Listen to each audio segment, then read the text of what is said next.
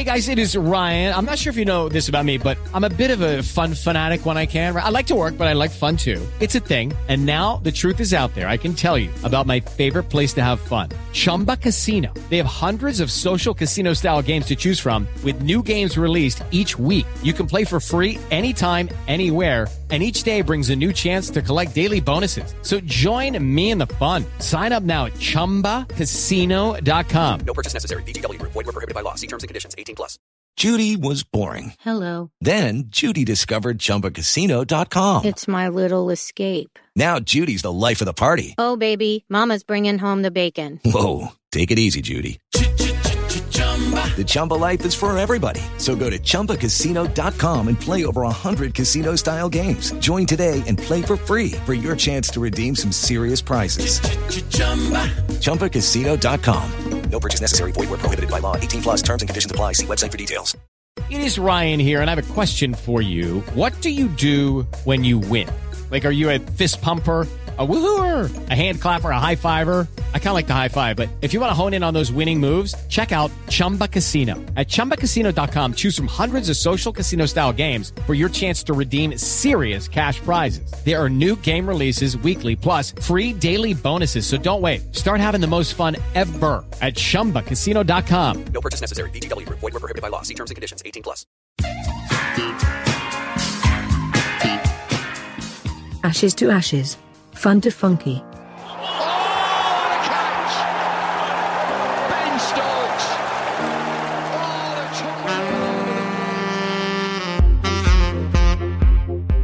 Kasprowicz, the man to go, and Harmison has done it. Now, if England wanted a hero, who have they got striding in? Monty Panesar. Half volley through mid on for four. The back goes in the air. 8 for 15. Australia all out for 60. The Cricket Badger Ashes 2019 podcast, brought to you in association with Cricket 365, with your host James Buttler, Cricket 365's Ollie Fisher, and journalist Aakash Sivasubramaniam.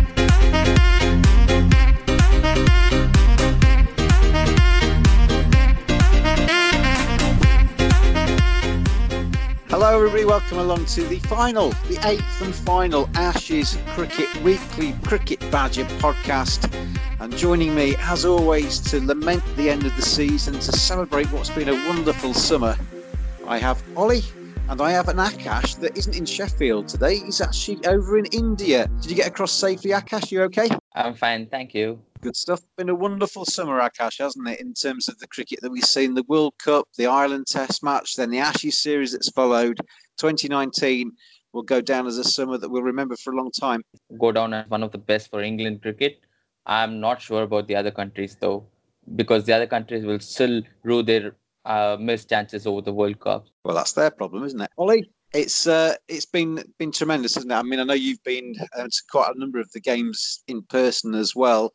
Yeah, we've we've maybe had a little bit of rain at times, but that's an English summer for you. But the cricket itself has been has been fantastic. Yeah, I feel a little bit sad in a way because it is kind of like the end of um, what's been a, a really entertaining summer. Obviously, we we had what I think was probably the best World Cup we could have hoped for. A little bit of rain aside, as you say, but that's stereotypically and quintessentially English. Um, but you know the way that England were laying down on the floor and then they rose back up and they won the final in the most dramatic of circumstances. That was obviously a perfect start. And then we've seen a really, really good uh, competitive Ashes series, which has ended up 2 2, which obviously we'll come on to, but I think that was a pretty fair result. Yeah, I don't know. I feel a little bit sad because I'm kind of thinking to myself, is it going to really get any better than this? Uh, you know, for, for a long time at least. But um, but no, it's been really good. And yeah, I have a lot of memories from this summer that'll that'll last for a long time. Well, that's the challenge for the ECB, isn't it? And for cricket itself, is to take the head of steam that it's got over the 2019 summer and, and to try and roll that forward and, and keep people excited. Yeah, that's exactly what they've got to to be looking to do, and there's absolutely no excuse really because, as I say, we we've won the World Cup, which was the perfect start to the summer. It gave the perfect platform for what promised to be a very, very exciting Ashes series, and it has ended up being that way. Um, of course, we didn't get the result that we wanted from an English perspective, but hopefully, those who were, turn uh, we're tuning into cricket for the first time because of the World Cup. Watched a bit of the Ashes, got behind the hype of that, and and saw some really really close Test matches that genuinely went right down to the wire. Um, so now, as you say, it's the ECB's job to capitalise on this, to keep promoting the involvement of young players in the game, and uh, to to basically inspire the next generation, which the players themselves have sort of done their their part of it now. So I really hope that it sparks a boom in English cricket, just as we saw after that summer in 2005, which obviously seems a long way, a long time ago now. And Akash, Australia failing to win that final Test match. I know they wanted to go to the Oval and take a win to actually win the series outright, but for Tim Paine's men, it's job done, isn't it? They they're the ones with the urn in their back pocket, getting on the plane and going back to Australia with a smile on their face. That's exactly true. Uh, I think uh, Tim Payne would be happy with the performance, but uh, I wouldn't be sure he'd be happy with everyone's for, for performance because uh, some players did not did not quite uh, come up to the expectations. Uh, we had discussed about one player such as Usman Khawaja before the series, who we thought would be a key player during the course of the series. But quite unlikely other players, he could not uh, keep up the pace and he could not score runs. So that that will be a disappointment for Australia. But apart from that, I think even that cameo last this performance from Mitchell Marsh was good. So I think it's a good uh, summer for Australia coming to England and performing at this level, even though people didn't expect them to. So I think it's a good summer for them also. You, you preempted my follow-up question there a little bit, in that there are a few people on that plane heading back to Australia who maybe saying don't deserve to be Ashes winners is, is maybe a little bit too strong, but certainly didn't actually contribute too much. David Warner, his performance at the top of the order for Australia, the worst performance ever in Test cricket, I think, in terms of a return, a run return across a five-match series. Um, Usman Khawaja, you mentioned, but Cameron Bancroft, Travis Head, a number of the top order, same with England, just didn't really come across and, and bring their A game, did they? You know, they were very reliant on two men with the bat, Australia. Steve Smith, who we've talked about no end on this podcast, and uh, Marnus Labuschagne. Uh, exactly, these two players were key for Australia, but uh, I mean, we keep missing the third player, but he's been quite good for Australia. And even in the last match, when he came up against Jofra Archer, when, when the situation was too much for too much to ask for an Australian batsman, he stepped up and he played an excellent inning. So I think Matthew Wade too has a future in this Australian setup because his batting alone is is quite good enough. And then the questions rightly asked: Are the top is the top order good enough to play Test cricket? Which which I think would be asked. And if Australia are playing back home, I don't think David Warner would be much of an issue because the pitches and conditions are going to be going to quite suit him and his style of play. But when he came to England, it's quite, it's quite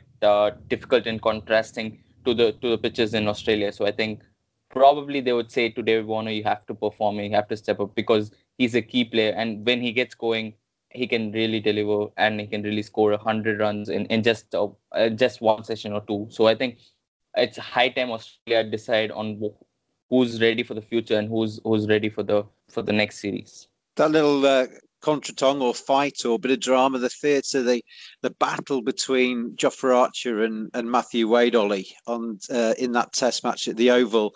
There was about twenty minutes, half an hour there, which basically just explained to everybody that was watching why Test match cricket provides those those moments that no other form of cricket can really, can they? That red ball fight between Archer, who was steaming in, getting angry with uh, Matthew Wade, who was just staring back at him. That was proper, proper cricket. Yeah, absolutely was. I was I was sort of sat on the edge of my seat during that entire, as you say, 15, 20 minutes. I just thought it, it's the pinnacle of what Test cricket's all about. How you know within in five days you can just get these little half an hour storylines, these battles between two players that are just so engrossing to watch. And obviously the two players that were involved as well, you kind of got Wade, who's um, you know back against the wall, but just looking and fighting for any kind of way to stay alive. And you got Archer, who's absolutely steaming in and basically looking to knock him over. Yeah, it's just so so compelling to watch, and I challenge anybody, even even people who haven't you know haven't watched cricket before, to to see that sequence of play and not understand that these players are putting absolutely everything on the line, physically and psychologically, in these short bursts and in these short passages of games, and they, they can make a difference when it comes to the whole. But yeah, it was a it was just one of many battles that's been great to watch during this during this series, and it, as I said, it was part of a good Test match, at least from an English point of view. Um, but yeah, it, it's just what Test cricket's all about. And it's one of those things, isn't it? With you know, one day cricket obviously has its place, white ball cricket certainly has its place. We saw that at the start of the season. But when you get a test match series and it develops and you get these battles that develop and they grow and people have bad times followed by good times, I always describe a, a test match and test match series is like a really classic feature film. You get the lulls, the calm before the storms, but then you get the highs of a either a six and, and a, a, flurry of runs or a battle like we saw at, uh, at the Oval. Test match cricket to me, it has to be preserved. I know there's crowds disappearing in some parts of the world, but we always get good crowds in England, and it's something we should cherish. It absolutely is. Yeah, it's my favourite form of the game to watch personally, and always has been. You know, although that opinion might not be shared by by people my age or or younger younger spectators, definitely. But it's one of those things. It, you've got to appreciate that this is the traditional form of cricket. This is the way that it was. It's, it's you know always been played throughout history, really, um, and it's still capable of producing some of the some of the most amazing pieces of drama. But doing so over a number of days and then doing so over a number of test matches basically means you've you could potentially have a month and a half, two months where you've got a nation gripped by a particular series, as as we've seen England have in in the past decade or so. But it, yeah, I, I've said on on here before, I think it's like a Shakespeare play in a way. You you have so much uh, so much drama, so much intensity. You've got plots and subplots. You've got all these different main protagonists in it. Feature film's a pretty good way to describe it as well. But yeah, you see series like this, and you, and obviously we've got the World Test Championship, and that's the the big scheme in all of this. Uh, but Test cricket's here to stay, surely. Akash, how, how do we get other countries to really appreciate Test match cricket like we do in England and, and the Australians do as well? Yeah, that it is something special that needs to be cherished because we are seeing crowds diminishing elsewhere, aren't we? I don't think we can do much about it because the game itself is a real uh, gem, and I think people should be just awed and attracted towards it, and then just they should just naturally come and watch Test cricket, which because this is the best form of cricket. This is the best form that even a T20 cannot provide. A T20 will get over in three hours, but a fight like this will go on for five days, and both teams go head to head, neck to neck, and they battle it out.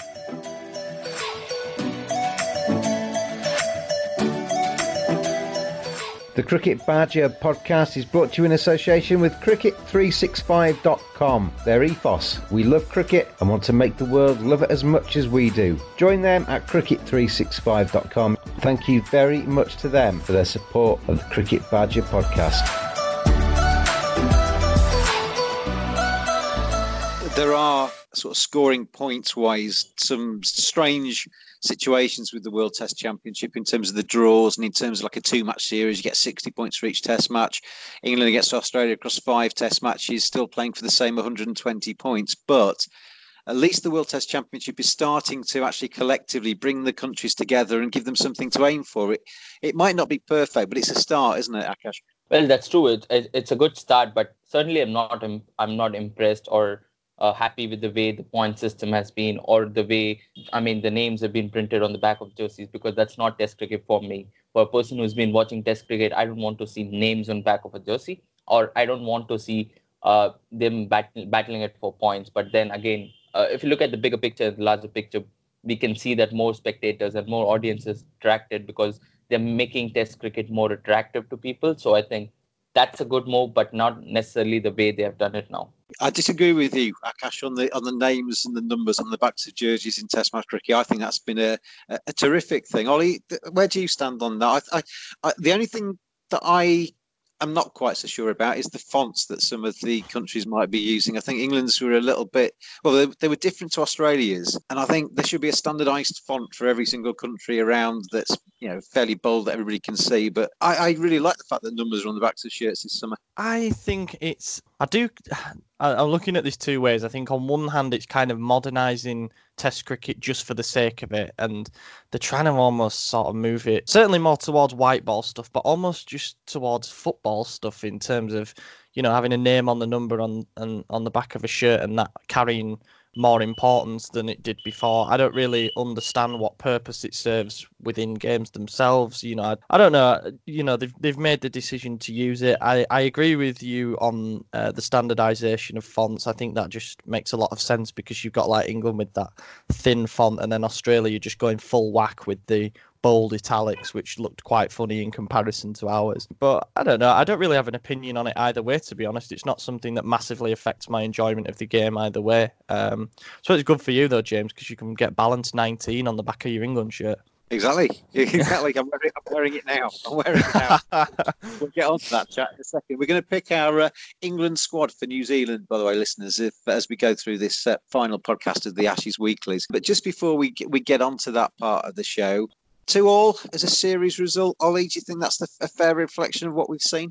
Very fair, to be honest. Very fair. I think it would have been harsh had Australia won 3 1, uh, especially if the test at the Oval had have been a lot closer. Um, I, had a, I think England didn't do enough to regain the Ashes for me. We've we've pointed out over the previous podcasts the gaping holes in our in our eleven and the moments that we had where we've let games slip away. I think Australia have relied on and you know two or three key figures, but I guess that's what good teams do.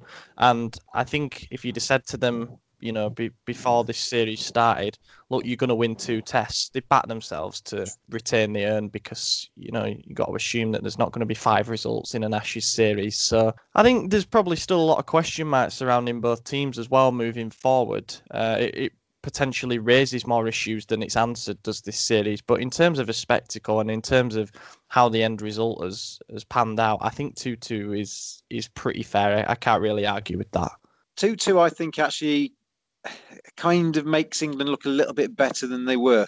I spent most of these Ashes weeklies criticising England's top order.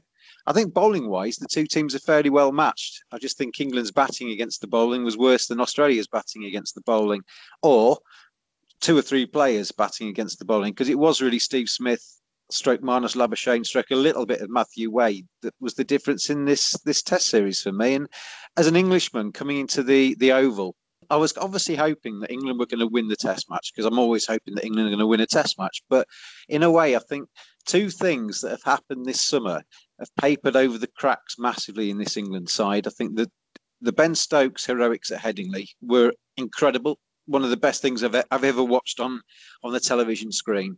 But certainly got England out of jail. The result at, at, the Oval in the final Test match, regardless of what Australia said about wanting to win that Test match, just subconsciously, even if it was 2%, I think they were just a little bit down on previous performances and allowed England to come in and win it. England, I think, probably played a little bit better. There's a few players that have maybe got themselves on a winter trip that I would prefer to see England now just drawing a line and saying, right, let's move forward, let's take a different side, let's have a different approach to Test match cricket, and let's plan ahead for the next four years. Akash, did you? I mean, obviously you're watching this with your Australian rose tinted glasses on. Did you think 2 2 was a fair result in this series? Well, I agree with uh, some of the points that you said, and I, I certainly agree with both of your views on why 2 2 is a perfect. Uh, perfect result for this series and my explanation would be that i think both teams did not play extremely well and both teams did not play equally bad as well so i think 2-2 was kind of the right result for the series where both teams did not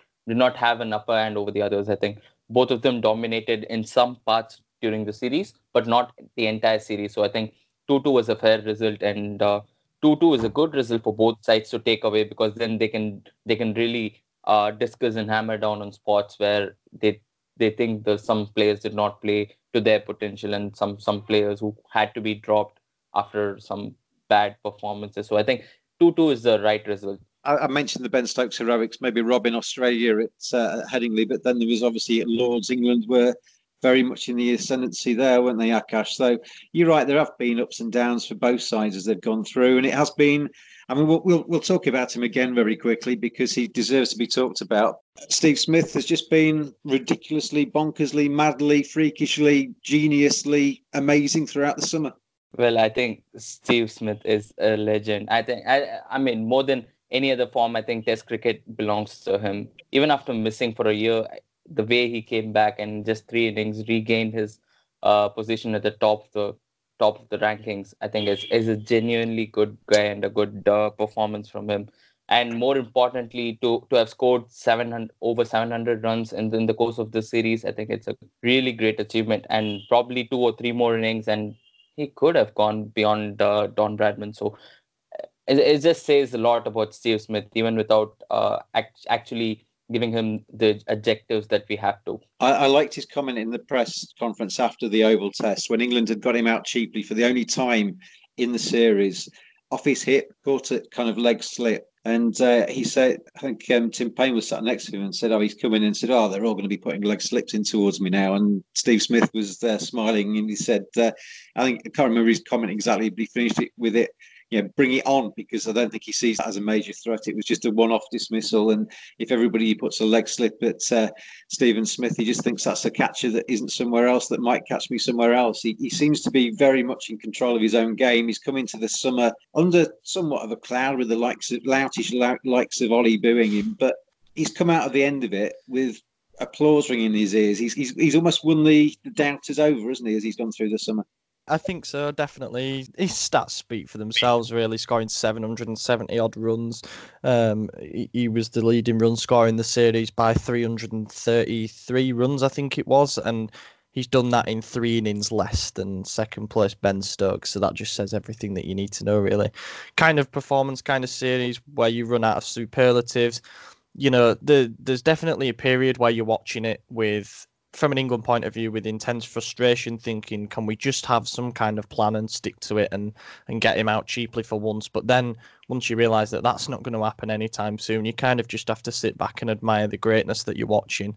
Um, it it was fantastic to see, and obviously there's a lot that's come out after after that final test about the players in the dressing room, sort of, you know, having a beer and, and reflecting on the series together. And it was nice to see such a warm reception from the England players towards Steve Smith, as if to say, look, it's good to have you back. And, you know, he was pretty unbeatable in this series. He's kind of won it for them single handedly, it almost feels like. But, um, that's what the best players do, and I think he's he's definitely the most informed batsman in the world right now. So tip my hat to him and say fair play in terms of answering the critics and an- answering what you'd call the haters. He's he's done a fantastic job of that. The best way to to stop a a boisterous crowd is just to score runs, and that's exactly what he did there was a little feature on Sky where Mike Atherton was talking to Justin Langer, and Justin Langer said just after he'd finished playing, he'd just played his final match for Somerset and hung up his first class boots and gone into coaching, and he was throwing down some balls to Stephen Smith. And he did it for about an hour, and he came back to some of the other coaches in the Australian setup, and he said, "Don't say it.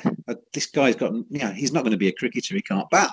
He was walking across his stumps and flicking me through mid wicket. He was playing really ridiculous shots. He, he's not going to score any runs in Test match cricket. And then he just rolled his eyes and smiled at Mike Atherton and said, Coaches get it wrong.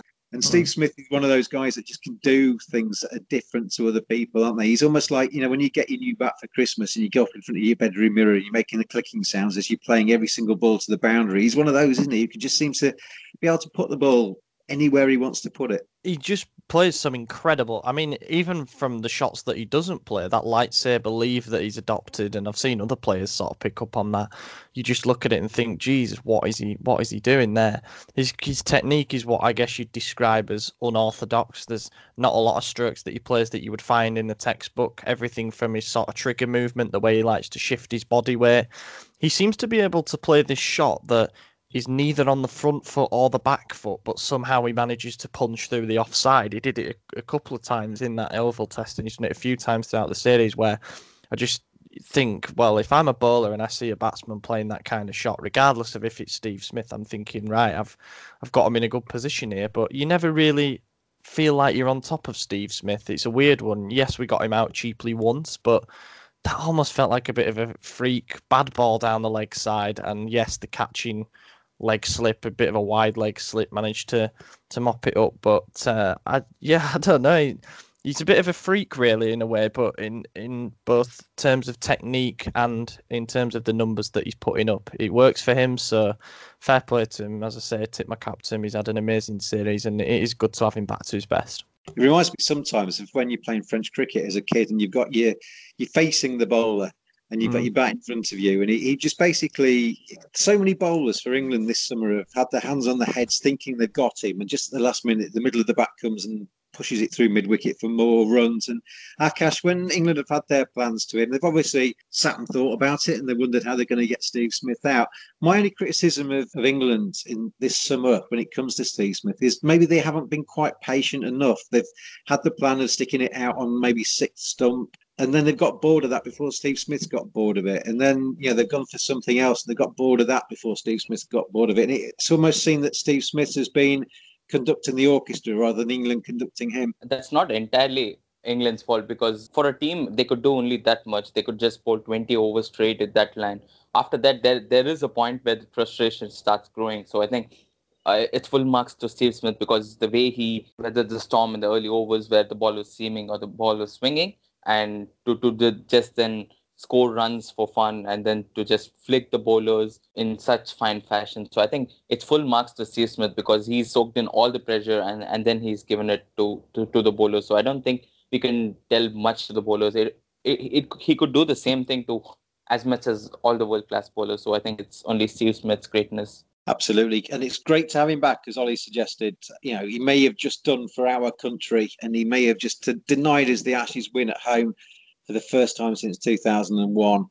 But what a fantastic player, and he's just he's just great to watch. He's going to take a while to burn off my retinas because I just watched him bat for so many hours over this summer. But it's been very good to see because he's a very, very fine player. So congratulations to Australia. We send them packing back to the Australian uh, outback, and they've had a long tour as well. Four, five months. Some of them have been here since this, you know, the, the warm up to the World Cup. So I'm sure they're looking forward to getting back into their own beds too. After the break, we'll come back and we'll have a look at England's team as they uh, prepare for a tour to New Zealand. Discover one of the most beautiful lifestyle resorts in the Caribbean at the Accra Beach Hotel and Spa. Located on the south coast of Barbados, this beachfront property offers 224 rooms, sparkling pools, four restaurants, three bars, an on site spa, event and conferencing facilities, and a welcoming team providing unparalleled relaxation to make your stay a memorable one. What are you waiting for? Book your reservation at this award winning hotel today and experience the Caribbean dream. Right, and fellas, I gave you some homework before we uh, convened for this podcast, and that was to pick England's team for the New Zealand trip. And I gave you a, a task of picking your 16 for England. And it's going to be interesting to see how our teams alter or, or differentiate between them. Should we start with the batting? And we'll start with Akash, with your English batsman. It's going to be interesting to see how you look at it as well as not necessarily an England fan, but a little bit more maybe dispassionately than me. And I, I suggested in the first part of the podcast that I think this is time for England to draw a, a line in the sand and look ahead to the next four years, involve the new coach in this, involve Joe Root, say, right, how do you want to play Test cricket? Pick your players, go to New Zealand, and this is the start of a four year process to win the Ashes back in 2023. Akash, who have you got in your batsmen that are absolutely nailed on for this winter? Well, I've picked seven batsmen as well, and uh, I mean, looking at New Zealand, it's going to be more seaming and a swinging condition, so uh, spin is not going to be much of a terror. So my batsmen would be Rory Burns, who who played well in the Ashes. He has had his issues with the short ball, but I think he'll he'll retain his place and he has a good future. And alongside him would be Dom Sibley because Dom Sibley is one name that you cannot ignore. I mean, if you're Ed Smith, you can, but then, I, I mean, you, nobody can ignore Dom Sibley because he's had such a season. So I think Dom Sibley is an automatic starter. And at number three, it'd be a surprise, but I think uh, Joe Denly could re- retain his place for one or two more tours because I think he's had the he's had he's had the mentality to just stay and hang on to the crease, and I think uh, England need more batsmen like that. So I think he would uh, hang on to his uh, position at number three, and number four would be Joe Root, and my other two batsmen would be uh, Northeast and Gary Ballance. I, I, I don't know one of them. Probably I think uh, Gary Ballance over Northeast, and then the last would be Ollie Pope. So that's my six batsmen. Okay. What about you, Ollie? Um, I've picked seven batsmen. Um, I, I, thought about doing a sort of six-six split with the with the batsmen and bowlers, but I've decided to pick seven batsmen just as sort of a premise for the team that I've picked, I I'm I've got a feeling you might have gone the same way, James. I don't I don't think that we're going to go um, and pick deliberately our strongest 16 man squad for this. I think when you look at the New Zealand tour, Obviously, it's a it's a pretty quick series that's not part of the World Test Championship. Um, and then we've got to go to South Africa not long after. There's not a big break between the two. We go to South Africa for a for a tour over the Christmas period, and then we've got Sri Lanka next March, I think it is. And those two do count as as World Test Championship um, yeah. series. Uh, and the Sri Lanka in particular, you look at that, it's 60 points per match. So that's going to be pretty big. Um, obviously, we've seen South Africa there's a lot of question marks surrounding them. They've lost a few pieces of their core in recent years. Their results haven't been terrible at home, but you know they we've got to be go, going into that looking to to try and get as many points as possible. So for that reason, I think we'll send um, a bit of an experimentational slash uh, a younger eleven to a younger squad, sorry, to New Zealand, in the hopes of getting them some test experience, but also giving those players who need a rest after what has been a heavy heavy summer workload. I think we'll we'll give some some players a well earned rest, but I think we'll keep sort of a, a core of the team that's gonna gonna keep us competitive in the series. So for that reason, I've gone with seven batsmen. I've got Burns in there. I've got Denly.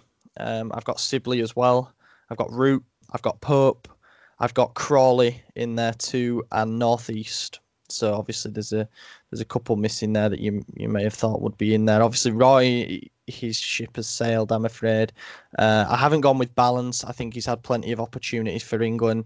Okay, he's had a good county championship season, but you know he's he's, he's been found out at test level plenty by now, and also his the bulk of his runs came in the early part of the season. He actually hasn't done an awful lot in the second half of the season, and he's certainly contributed to some of Yorkshire's debatable performances over the last couple of months.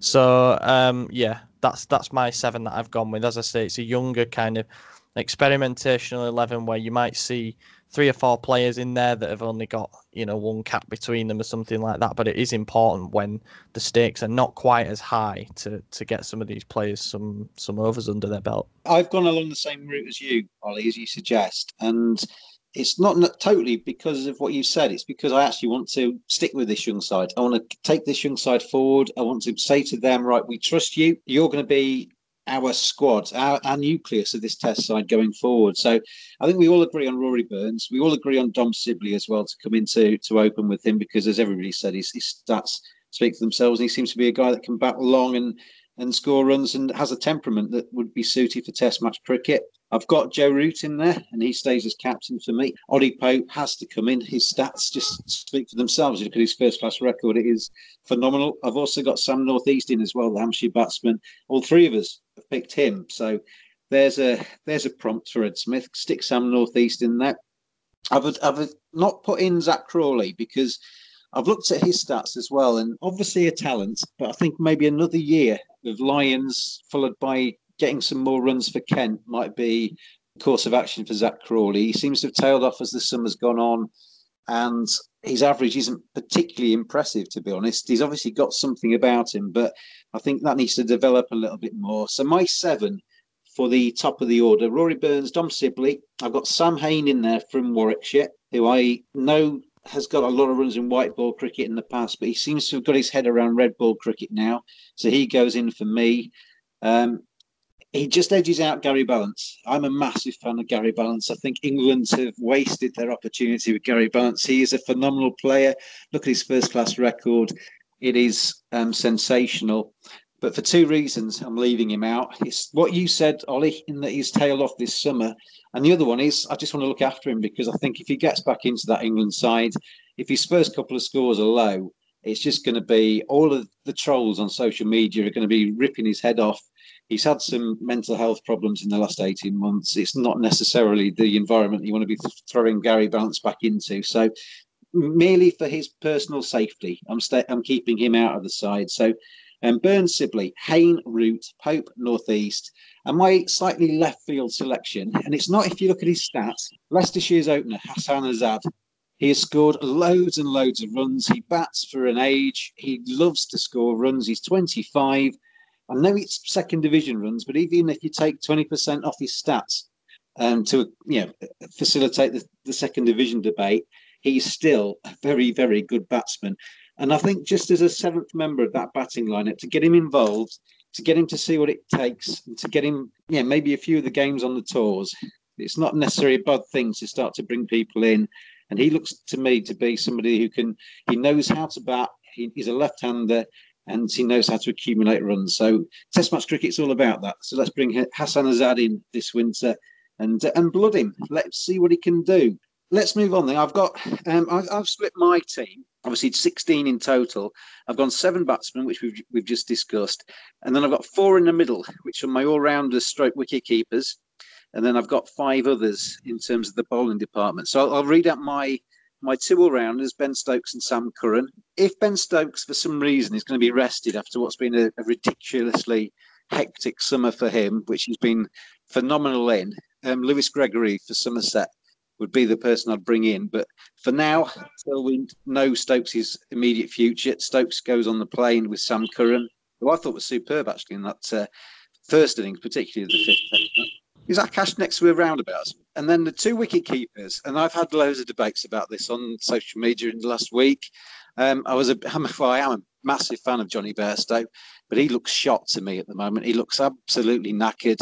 His white ball cricket has obviously affected his red ball cricket. He's become one of the best batsmen in the white ball game, but it's affected his red ball defence, I think, and the way he sets up in red ball cricket. So I also have a theory that in an 11, you can't have Jos Buttler in as a as a frontline batsman, but Jos Buttler offers something as a batsman. So my wicket keeper is Jos Buttler, and then Ben Foakes goes as his understudy. Well, I was in the same ballpark, and uh, my reason for not picking Best would be just to give him a rest I think he's played too much cricket in the last one year, so give him some rest and he'll be back roaring. So I think it's a good good uh, series to give him rest because the points don't matter and the series against New Zealand, and also it's a good opportunity to test out Ben Foakes against seaming conditions and against New Zealand that who we know that uh, who we know that they are world class. So I think it's a perfect condition for Ben Foakes to show that he's not just a four match test player and he can play more. So probably give him a chance and then let's see what he can do. Ollie, would you agree with that? Um, yeah, I think it's an interesting one because you know obviously you two were both saying about how Bairstow is the one who's kind of in need of a rest. He's had a heavy workload this summer, etc. Right? Buttler's had exactly the same workload as Bairstow has. Um, so there might even be a temptation to rest both of them, but I think you've got to take one of them. And I'm taking Bairstow because we need to get him back into form somehow. And I don't think that I'll say leaving him out. I won't say dropping him because of you know the, the various factors that we've that we've mentioned. Um, I don't think that leaving him out is the way to to get him back into form. I think we need to we need to send him if we can. I wouldn't be at all surprised if we chose not to, but send him down there. Hope that he scores a stack of runs and he gets himself back into nick for the the more important series that are coming up. Um, but either way, I've, I've got Bairstow in there, and I've also got Foakes. Um, you know, I think that's a fairly obvious pick. He's the he's sort of the third one who's knocking on the door, and assuming that one of Bairstow and Buttler is rested, you know, you got to assume that he's going to go as the second choice. And have you got Ben Stokes and Sam Curran both in there as well? I do, yeah. Um, yeah, I've got both in there. Again, I wouldn't be surprised to see Stokes rested actually, especially because we've seen him, you know, obviously not able to bowl towards the end of the series. Um, assuming he's going to be fit though to go out there and bowl, um, because that gives you another option, obviously, as a seamer. Um, but I, he's one of those core. Obviously, we're talking about it being a, a, a, young eleven where you're trying out new players. I think he's one of those core, along with Root and Burns, and the, you know a couple of the bowlers that will come on to that you do need to keep in place because they're such an integral part of the team. And honestly, you don't want to field a joke eleven really. So um, yeah, I've got I've got Stokes and and Curran for obvious reasons. He showed his value to the team towards the end of the Ashes series it's funny with Stokes, isn't it? Because people are almost assuming that he, he'll want to go to New Zealand because he originally comes from New Zealand. He's got family in New Zealand, but that's not really a reason to pick a test team, is it? uh, the fact that you want to take somebody on holiday, um, it would be a, a, perfect time to say, Ben, right from now until that we need you in South Africa get that shoulder sorted out, get yourself sorted out, and have a bit of a breather and spend some time with your family. It just makes sense to me that. So, and if that was the case, I'll bring in Somerset's Lewis Gregory. As I said, I think he's had a, a terrific summer and is one for the future. Ollie, do you want to run down your bowlers then? I've got five on my list here. I assume you've got the same number. Who would you yeah. go bowling department? I found this really difficult personally because there's bowlers in there that I'm sort of torn here between picking the five that I'd like to see and the five that I think will go for for the various you know external circumstances. That I've, I'll give you the five that I've got written down, and this is what I I would be happy to see this five go. I've got Ollie Stone in there. Um, I've got I've got Anderson in there, uh, and I'm assuming that Anderson's going to be fit for this. Obviously, he's you know he's not played a test, he's not played a full test this summer, so therefore he should be raring to go. And you think how much how much longer has he got in his kind of test career lifespan? We want to get the most out of him while we can. It'd be good to have him uh, in good form for the for the winter tests that are coming up, as as we've mentioned. So I'm going to take Anderson if he's fit. Uh, if not, then I'd potentially throw Broad in there. But I've got Anderson. Uh, I've got Mark Wood again, assuming he's going to be fit for this. I've got Woakes and I've got Jack Leach. Um, so those are those are my five. I found the I found the bowlers the hardest to pick because I've no idea what they want to do in terms of managing workloads, etc. But those are the five that I think could could do as a good job down there. Um, you, and you leaving Jofra Archer out? Yeah, I think Archer will. I think Archer will be rested. Um, he's had a, he's had a very heavy workload this summer. We've seen his pace drop off in some of the test matches, and he doesn't look as effective when he's doing that. So I'm leaving Joff out. I think we should be able to to take 20 wickets in test matches in New Zealand without Jofra Archer. We need him fully, you know, fully fit, 100% going into the South Africa series, and then the Sri Lanka one after that. My five, Chris Woakes, who his record abroad isn't fantastic, but New Zealand is very similar in terms of conditions to England. So Chris Woakes makes the plane probably for that tour, maybe not the others. Um, Jack Leach is the spinner because, as Ollie said earlier, probably only need one spinner um, in that uh, in that trip. Um, Jofra Archer to me does go. I want to keep him involved in that side and um, keep him learning Test cricket.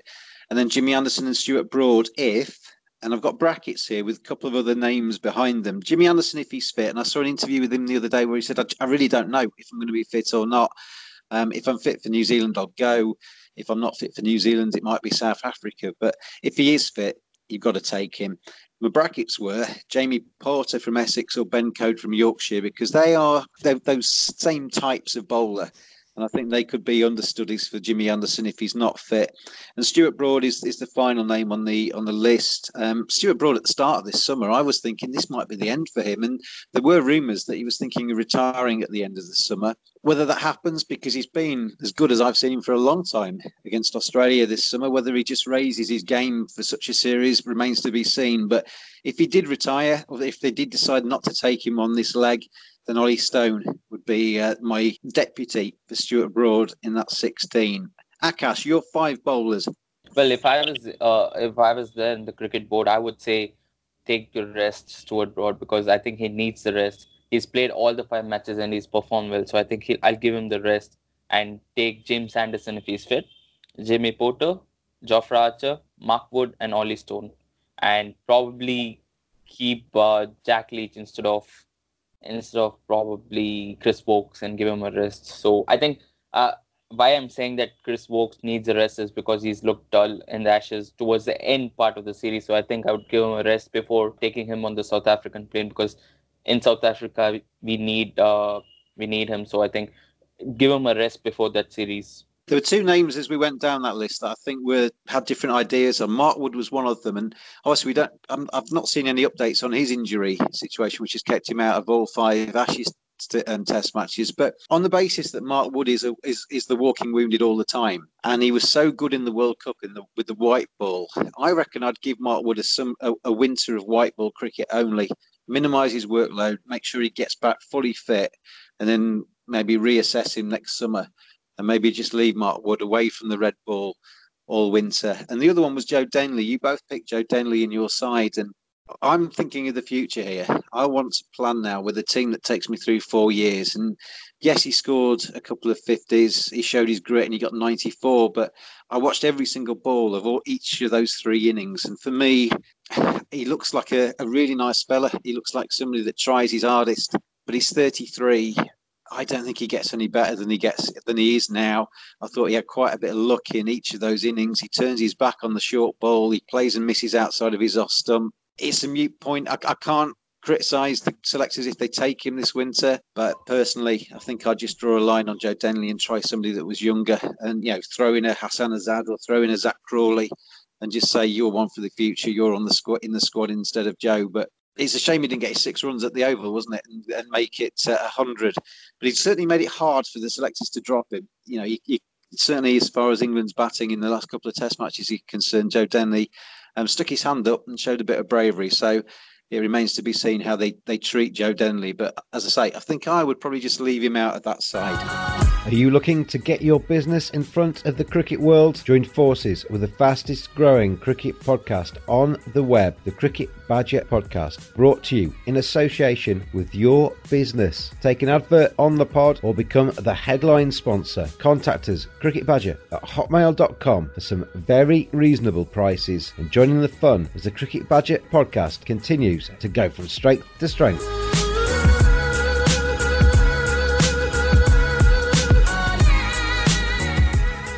Let's finish the final Ashes podcast of the year. In fact, for two and a half years, really, isn't it?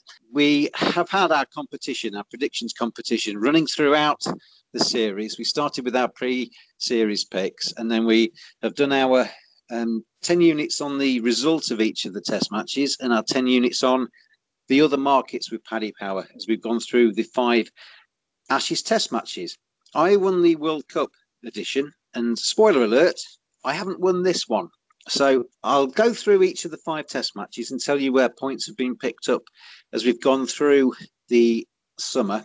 First test match, right, right, oops, we didn't make any single selections that were right. Second test match, the same, which was the draw. All three of us, gentlemen, picked England to win the third Test match. So we can all be very thankful to Ben Stokes' heroics at Headingley because he just got England across the line and England won. So 16.16 units returned as a result of that Headingley game. The fourth Test at Old Trafford, Akash picked Australia to win the fourth Test match and he returned 26 units as a result of that prediction. I got England to win the fifth Test match at six to four, so 25 units came back to me. And Akash, crucial pick as it turned out, went for the fall of the first England wicket to be under 21 overs, and he made 18.4 units back from that. So, in terms of our match selections as we went through the five match series, Ollie, you were in third, 16.16, James, me, 41.16, and Akash picked up 60.56 units. Now, gentlemen, let's refresh our minds. Let's take us all the way back to our pre series predictions. We were terrible when it came to naming the correct result of the series, Ollie, myself, and you. Akash, though, he stuck 10 units on two, two all. So he made 75 units off the back of uh, sticking half of his 20 units on a two all result. None of us picked up any of uh, the correct special results none of us picked the correct man for the top Australian batsman of the series because as a trend, as we went through these predictions, we all stay steer clear of Steve Smith because we weren't quite sure what he was going to bring. Well, he brought plenty of runs, and that's denied us a few of our picks here. Top England batsman. Ollie, you were successful. You had Ben Stokes with all of your stake at 92, so you got back 55 units as a result of that. Top Australian bowler. Akash, quack quack oops there for you because you went for Mitchell Starc or James Pattinson. But myself and Ollie both picked Pat Cummins in that market. He led the line brilliantly for Australia this summer. So plus 32.5 came to both of myself and Ollie. We all, in some shape or form, picked the top England bowler of the series. Stuart Broad just managed to shade Jofra Archer in the wicket stakes. Ollie, full stakes. James, full stakes and half stakes from Akash meant 40, 40, and 20 points from that. None of us got Stephen Smith as the player of the series. And all in all, from our pre series picks, Ollie, you were the winner there, 127.5. Um, I got 72.5, um, which gave me 113.66 total, which meant I was third behind you two. Akash got 95 points from his pre series selections. So the winner is because of that final pick of the series where short stakes, Akash chose under 21 overs for the fall of England's first wicket and got himself back 18.4 units as a result of that. Ollie finishes on 143.66 points for the summer. Akash is our winner, 155.56. Akash, many congratulations. You have won our competition. Thank you. I don't know how the math added up because it sounded like Ollie won and then it's me. So I don't know. It's probably the World Cup finals once again. You were more consistent, Akash. That's what it was. Ollie was very good on his pre-series picks, but then was rubbish throughout the uh, the various individual matches. You were consistently good on both fronts, and therefore just finished on top of Ollie in terms of the competition. Just remind the listeners on who myself and Ollie should be donating money to as a result of your success. My success uh, would go to the British Heart Foundation, and you guys would be helping me to to fulfill their causes. So I think it's it's a good cause, and you'd all agree with me on this one. Absolutely, and uh, yeah, good cause indeed. And uh, they are the beneficiaries of uh, our competition as we've gone through of the Ashes. It's that Badger style. Gentlemen, that pretty much concludes our work for the summer. It's been a terrific summer, as we said at the start of the show. The World Cup, the uh, Test match against Ireland, the Ashes series has kept us richly entertained as we've gone through this 2019 English summer. Um, final thoughts on the summer that we've just seen, Ollie? It's been uh, mesmerisingly marvellous for a cricket badger like myself. Yeah, I've I've enjoyed it from beginning to end. Um, as I said, there's been so many memories from this summer that that I will carry with me for a very long time and just remind me why I love this sport. Um, and it's been a pleasure to be on here talking about every little twist and turn with you guys. And uh, yeah, it's just it's just been it's just been a fantastic summer. And as I keep saying it, hopefully it inspires the next generation and cricket keeps going from strength to strength in this country. And Akash, it has been brilliant. We've seen a fantastic World Cup, and your boys, you've been supporting Australia throughout the Ashes. You've seen them lift the urn as well. It's been a very memorable time for all of us. It's not just been a memorable time for Australia, but also for all the other countries because everybody has played well in this last four months, and they've all performed to their potential, except South Africa probably. But other countries have performed well, so I think uh, kudos to cricket. And and as Ollie said I mean, many tales to tell to the future generation that this summer has been richly, I could say, best in English summer, but I don't know, probably, yeah. Well, I think we should make a date, gentlemen, because as, as we've said, there's plenty of cricket that goes on over the winter. They've been well listened to as well. Thank you to the listeners that have been listening to the World Cup editions and the Ashes editions as we've gone through 2019. My appreciation to both Ollie and to Akash for their time over the summer. It's been uh, very much appreciated, both of you gentlemen. But if I could ask for a little bit more of your time as we go through the winter, we could maybe reconvene ahead of New Zealand. Yeah, absolutely. Don't see why not. Should be a good series, that. So, uh, so yeah, makes sense. Well, thank you both and uh, enjoy the rest of your summer. There is obviously plenty of county cricket and finals day of the T20 and all sorts of different things to come. So, cricket hasn't quite finished, but it has for this Ashes Weekly podcast. Akash and Ollie, thank you very much for your time. Thank you very much. Thanks a lot, James. And thank you to you for listening out there. Thank you to Cricket 365 for supporting our podcast and to Paddy Power for providing the odds that we've used throughout the summer. And England, the ECB, everybody concerned with cricket, please, please, please look after our game. It's been a richly, superbly rewarding summer. We've seen Eoin Morgan lift the World Cup. We've seen a marvellous Ashes series. People from all corners of the globe or all corners of England at least, are starting to tune into cricket. Keep them, make them watch cricket, keep them entertained, make cricket get stronger, and look after Test cricket. They're the messages that I'm going to leave on this Ashes Weekly. But thank you for listening, and we'll see you ahead of the Kiwi trip.